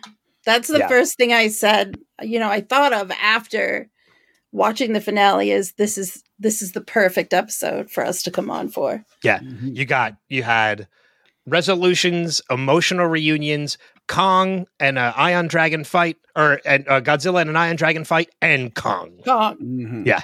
Yeah. Kong. I mean, what we do, what we do best on our podcast, if I pat myself on the back, is yeah, like the great monster creature feature moments, and then like the character arcs. That's what we like to talk about. So we got a lot of that payoff. we in did. episode. Yeah. So, all right. Well, I mean, again, thank you guys so much for joining us for uh for this Yeah. episode. Thanks for having us. Yeah. and I'm sure. Well, and I'm sure once season two comes around, which look, it's going to happen. It's it it's has gonna to happen. uh, you guys will be right back on for season two. Yep. I'd love to. awesome. We'd love to. All right, let's get to some feedback for this finale episode. I'm sure some people have some, uh, hopefully, have some good stuff to say because we enjoyed it. Yeah. We- enjoyed the episode. Uh, as we mentioned earlier in the conversation, no, this is a separate segment. Mark and I are actually, uh, Pake and Daphne have actually left the recording at this point as we're recording this a couple days later. Uh, and as we were hoping, or as we thought and predicted, there's still no news yet of a season two for Monarch. Nope. Uh, the showrunner apparently has come out and said he is very hopeful because the show did extremely well for Apple. So they are hopeful there's going to be a season two, and they have ideas for a season two already. Which I'm look the way they left it, they had to have. Oh yeah, yeah. I wouldn't be surprised they even started the story and script idea for the Yeah. first episode. So Yeah, start story. I'm just start storyboarding it now, gentlemen, because I think it's only a matter of time before we're going to get that season two. present it away for the fact that you know you already have another Godzilla movie coming out anyway Yeah, in will it future. will it into existence? Make it happen. Make it so. Yeah, get writing and just put it out in the put it out in the world that we want a season two of Monarch. Yes. Uh, all right. So uh, our first piece of feedback is very short. Comes to us via Facebook, uh, and is from Adam Buckley. Uh, Adam, who I know has been listening to the podcast, uh, says when they said one coming through, I thought it's gonna be Godzilla, and boom, there he is in all his glory. Loved it and can't wait to hear your podcast. So I hear all the bits that I missed. Uh, well, hopefully we covered a lot of it for you, Adam, in uh in our coverage of it. Yeah, and thanks for listening. Yeah, of course. Yeah, thank you for that. Uh, so that leaves us to our f- two voicemails that we have, uh, and they both come from two people who have left us consistent feedback uh, all season. That's Sam and Steve. So let's go ahead and play those. Starting first with Sam. Hi, it's Sam. We're at the end of the first season. I am happy to eat my words. The the ending was pretty great. I, I gotta say, you guys were right about all the twists and the insights. And I mean, not the, you know, Khaleesi Keiko Beetle Queen, but but I, I think you guys were spot on about so many different things, and it was really wonderful to see it play out in the episode. And and it was just really, really fantastically done. I mean, from start to finish, we hit the ground running in the beginning with a really oh brutal first 15 minutes for poor Keiko. I mean, it really seemed as bad as I was fearing it would be. And Mari Yamamoto as Keiko Randa is truly phenomenal actress. I I think like this episode at least uh, for me, I got to see her really stretch her talents and her skills and she shined. I mean, I, I was riveted by her performance this entire episode. I mean, she stole the episode for me, except for Godzilla. That's kind of impossible to do. But she really just did a truly fantastic job for me, at least to conveying hope of hearing Lee and then vulnerability and grief and sadness and shock. And and then even more complexity like when she was looking at Lee of like oh it is you like she can see that. Or when she's looking at Kate and she's she's little like tilt of her head and like some curiosity and affection and love like you know she trying to look and see if she can see Hiroshi in Kate's features? And it was just really beautifully done. And I mean this actress is phenomenal. She's probably my favorite character in this series and uh, and and it was just really really great. And narratively, I thought the the writers tied everything together in a really wonderful way of you know finishing Lee Shaw's story uh, of you know he finally accomplished that mission that Puckett assigned to him all those decades ago of protect Keiko. And he did. I mean, he must have felt, you know, guilt and loss of letting her fall before and not finding her when he went to Hollow Earth. And at this time in, in this episode 10, he fulfills his mission. He gets her back home. He protects Keiko and gets her back to where she should be with Hiroshi, back on our side of Earth. And, you know, when he said, he's like, thank you for everything and I, you know, I think he he had this wonderful life with Keiko and Bill and Hiroshi where they were adventurers. They were, you know, looking for monsters and blowing up rocks and all the time having a family and having connection. And that if this is how his character goes out, I think it's a pretty wonderfully narratively done story. I, I mean, it, it's I, I, wouldn't be mad to see uh, Wyatt or Kurt Russell in season two, and I'm okay if we don't see them again i've like for me i think it was pretty good you know maybe Wyatt could have like some you know cameos because we have a whole bunch of years in there that when they were monster hunting that could be explored but i don't I find it necessary for me. I think it's a good ending. And, you know, they had the Ion Dragon coming in as the big bad for the last episode. And that makes sense because the Ion Dragon attacking the USS Lawton is what kickstarted uh, Bill Randa's whole quest to find Hollow Earth, to investigate the monsters, to do all this stuff. And his passion is what brought the genius of Keiko and, you know, the military connection and charm of, of Lee Shaw. And all three of them came together and created Monarch. Even Case says, like, it's the three of us that did it. So it, it was pretty great narratively to tie it all in together. And I, I am curious of, you know, Kong being so mad and Apex. When we saw Apex and Dominique Tipper's character, I can't remember her name, in, in May's flashback episode, she was experimenting on monkeys. So I'm wondering if the Scar King, which is our main antagonist for the summer movie, I'm guessing from the trailers, I wonder if Apex was also experimenting on Kong's species mm, during this time from 2017 to whatever the year is that that the new Empire movie comes out. So I, I would be curious if maybe there's a connection in there. Maybe we'll see some of the characters later on. Still stick by my tinfoil hat theory that Tim is the long lost son of Bill Randa because he walks in, he sees Hiroshi uh, watching the video, which is another great callback to that. Is and he's just kind of like looking at it, and even Hiroshi's like, "I appreciate your dedication to keeping my my dad's uh, story alive, his legacy alive." It's like mm, that's because you share a dad, sir. so I'm hoping you guys will podcast on the movie when it comes out this summer, please. I think it would be great. Thanks. um, First off, we we're not going to podcast on the movie here on Wilhelm or House Podcastica, uh, but as you have probably heard in the conversation with Pake and Daphne, they're absolutely going to cover it and run for your lives. And either myself or Mark or both of us are going to be with them when they yeah. cover it. So we are going to cover the movie, but it's just not going to be on this podcast. It's going to be on on Run for Your Lives. Um, a lot of great stuff in there too. And I was taking mental notes as I was listening to Yeah. the whole thing. And of course, now I forgot half of the things that I made mental notes for. Um, the whole not seeing Keiko, mother of beetles. Look, we knew that was a far. We knew that, was far fetched. far fetched. Um, but as far as Apex being on Skull Island because they experimented with monkeys in the past, I absolutely believe that's why Apex. That's why Apex was at Skull Island.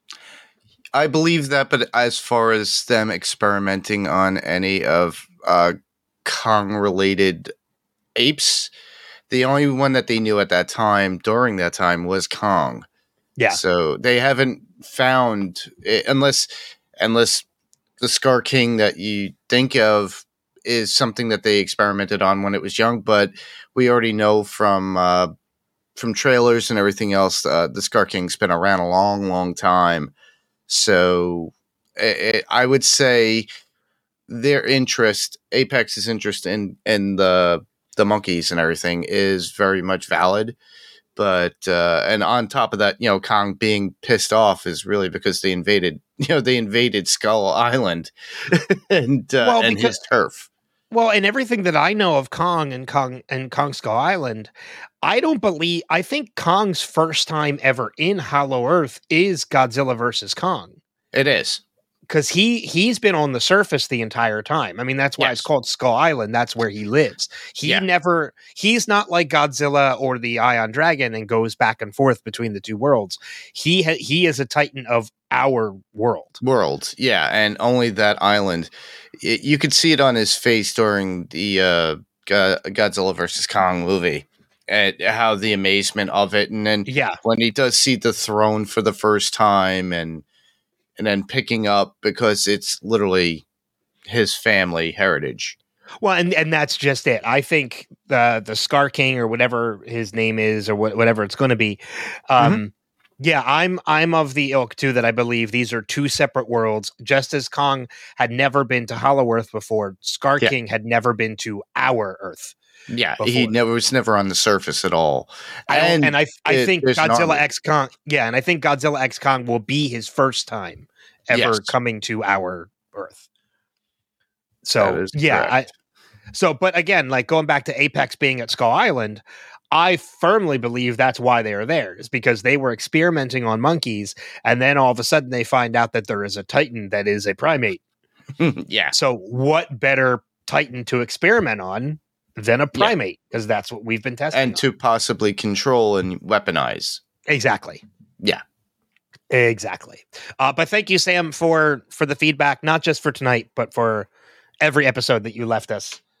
yes Uh, very much feedback. appreciated yeah uh, and definitely leave feedback for um for the movie when we covered them run for your lives too Uh, you know check out um shortly after sometime after the movie releases uh just follow run for your lives and keep an eye out on their social medias and you'll see them post when we're all going to be covering the movie and leave your feedback then too let them know what you oh thought yeah of the movie.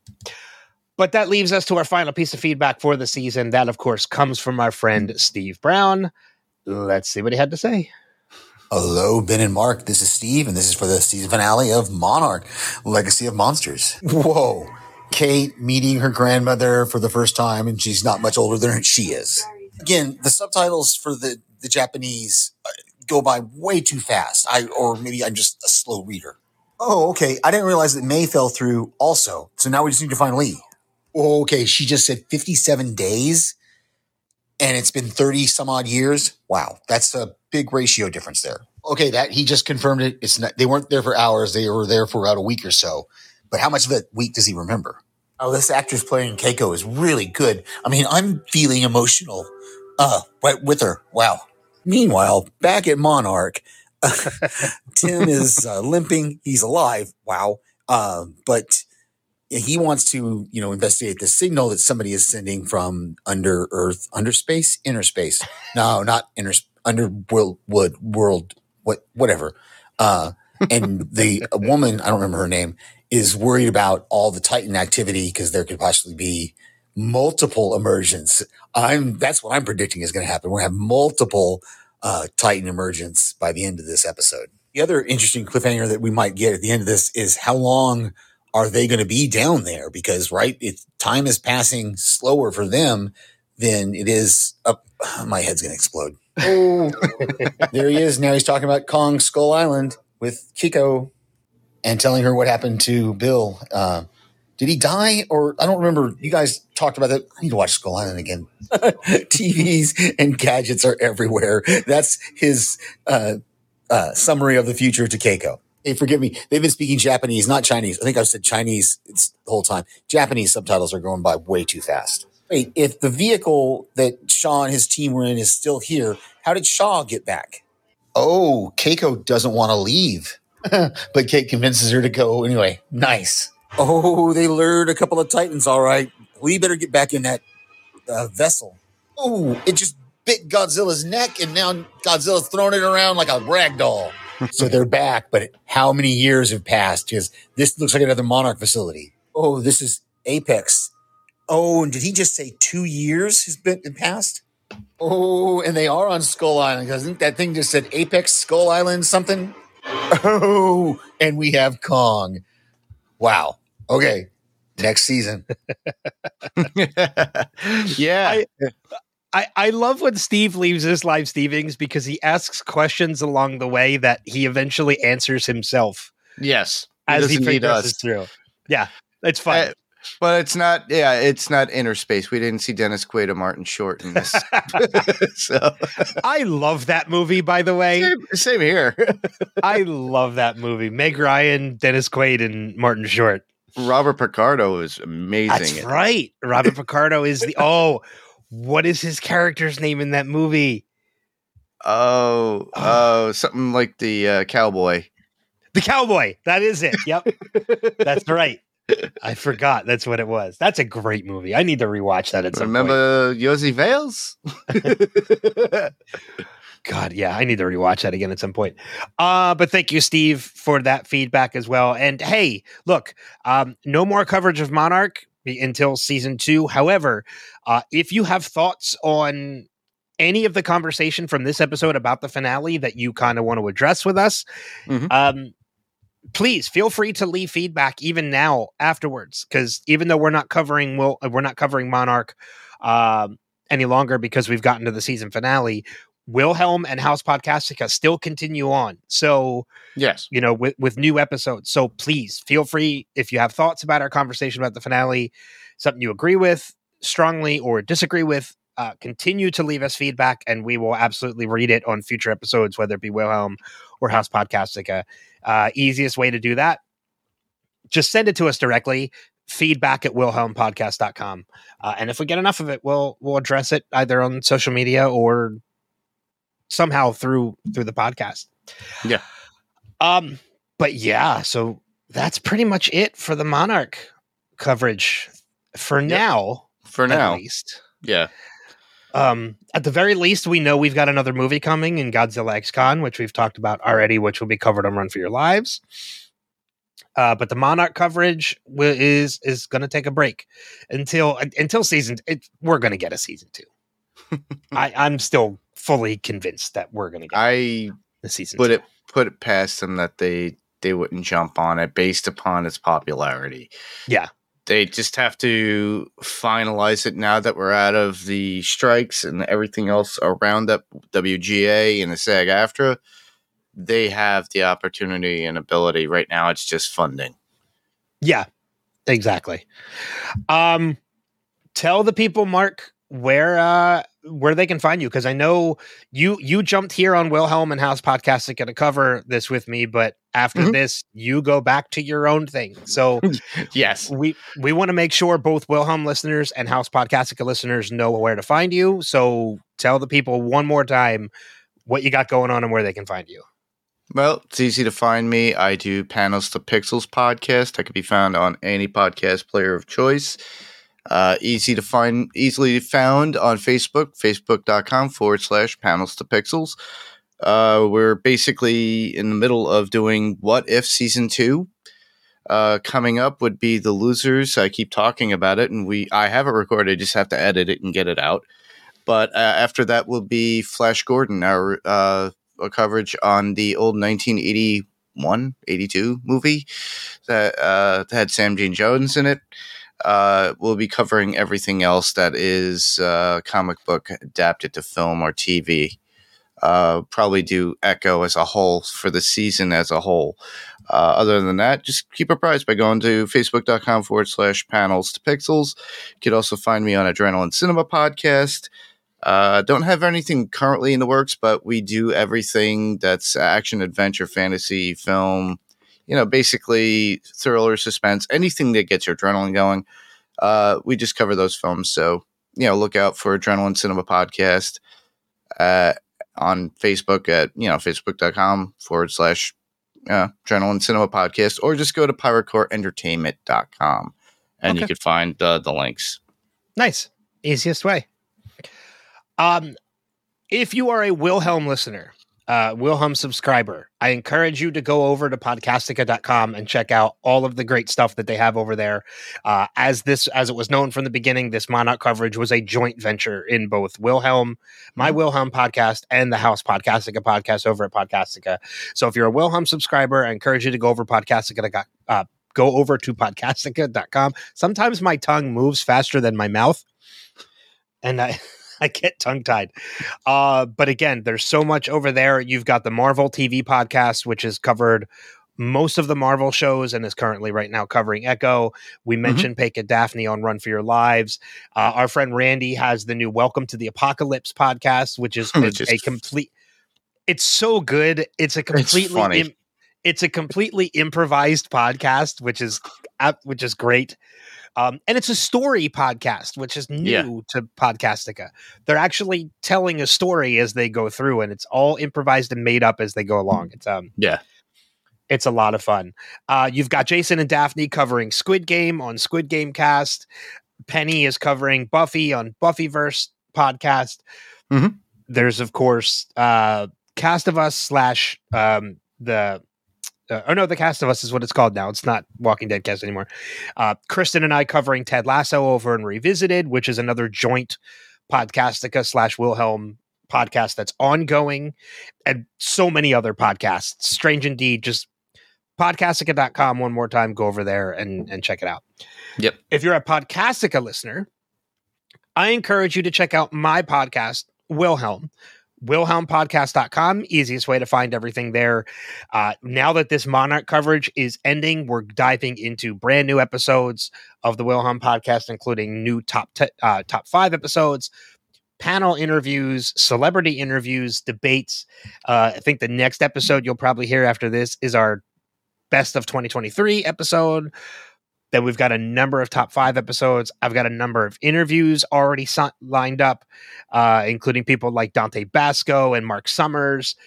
And so those are going to be coming out. Lots of new content coming out uh, over the course of the next couple weeks. So wilhelmpodcast.com. Uh, go over and subscribe and just show some love to the other one that you're not a part of. That's Yeah. that's basically it. Uh, and of course, all of Mark's great stuff too. Show some love there as well. Thanks. Uh, special thanks before we wrap this up. Of course, one more thank you to Apple uh, and Apple TV for allowing us to cover this series, sending us the screeners so that we had advanced copy of it. Uh, thank you to Daphne and Pake for joining us. Thank you to Rob Moda for coming on earlier this season. Uh, thank you to Jason for allowing this to be a part of Podcastica as well as Wilhelm. Um, and Mark, of course, thank you to you for coming on Wilhelm for the past nine weeks That's fine. and doing this. I enjoy it. it's fine. it. I love doing it. So it's fine. Why- yeah. I knew Godzilla was your wheelhouse, so you know, yeah, you would go figure I would actually have a Godzilla podcast, but I don't. Uh, I, I, I, I am a huge fan, but I that's I leave that in Daphne and Pake's, you know, their line of work. But I, I'm a good listener, and uh, I love listening to other people talk about it. Me, I wouldn't even know where to venture. But when it comes to the show, the uh, the the show for uh, Monarch, it was like uh, it was fun to do because this was all new to me. I'm not rehashing and going over older Godzilla movies or anything like that. But I, I look forward to see what they have to do with uh, when they do Godzilla X Kong. Uh, definitely when they cover Godzilla minus one, see what their opinions are about that. So I highly recommend everybody else check that out when they come back. Cool. Uh, and last but not least, thank you, of course, to everybody who listened over the course of our coverage of this over the past nine weeks. Uh, covering a television show on a weekly basis is something Wilhelm has never done before. So this was a new venture. This was something I really wanted to try, and I had a lot of fun doing it. Mhm. And I know we're not jumping immediately into another show coverage, but I know that the I already know what the next show Wilhelm will be covering is, uh, and that is the Fallout television series coming releasing to Amazon Prime uh, uh, April 12th. So it's got an amazing cast uh, in Chris Parnell. Um, oh, man. Uh, why, uh, uh, Michael Emerson from Lost. Um, uh, why is his name Walton Goggins? Jeez, I can't. God, I forget Walton Goggins. Like it, Walton Goggins, Michael Emerson, Chris Parnell. It's, it's got an amazing cast to it. I'm really looking forward to it. I don't know who's going to be joining me on that coverage yet, and I also don't know if it's going to be a joint podcastica thing, just like this Monarch coverage was. But Yeah. for sure, Wilhelm will be covering Fallout uh, when it begins April 12th. So if you're a fan of the show, or if you if you're interested in the show and you want to follow along with our coverage, just know we'll be covering it. Any final notes from you, Mark, before we wrap this up and head on out of here?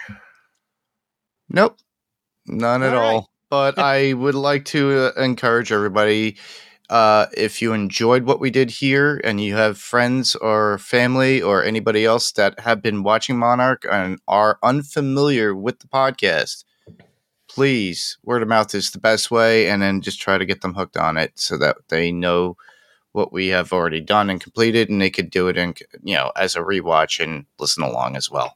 Yeah, I yeah, I that's that's good advice. Uh, and I'll also say as well too, if you enjoyed the coverage, whether whether you're a Wilhelm listener or a House Podcastica listener, uh, do it it means the world to either myself or Jason when it comes to Wilhelm or House Podcastica or Podcastica. If you enjoyed the coverage, leave us a review. Go online and let us know what you think of the podcast because those reviews really help uh, the podcast to get noticed by new people and new listeners. So whether you're listening on Apple or on Spotify or on Google or Amazon, wherever it is you listen, if you have the ability, go online, leave a review for the podcast, even if you're just giving it a star review and not writing anything. Uh, those reviews greatly help us out. So I would say word of mouth, as Mark said, and reviews. Those are our final two pieces of uh of those are our final two requests before Yep. we get out. So then, with that being said, Mark, thank you again one more time for joining me for these past nine weeks. It it won't be the last time we podcast together. That's for sure. Very true. Yeah, but also thank you for having me on too. Of yeah, of course. Like I said, you were the first person when I had in mind when it was coming to doing something Godzilla. yeah. So, uh, but with that being said, thank you for listening. Uh, whether it was this week or the entire coverage or before it, even everything. Thank you for continuing to listen if you do so, which we hope you do. Uh, but until next time, we'll see you guys on another episode of Wilhelm or House Podcastica, whichever one you're listening to. Hopefully, it's both now.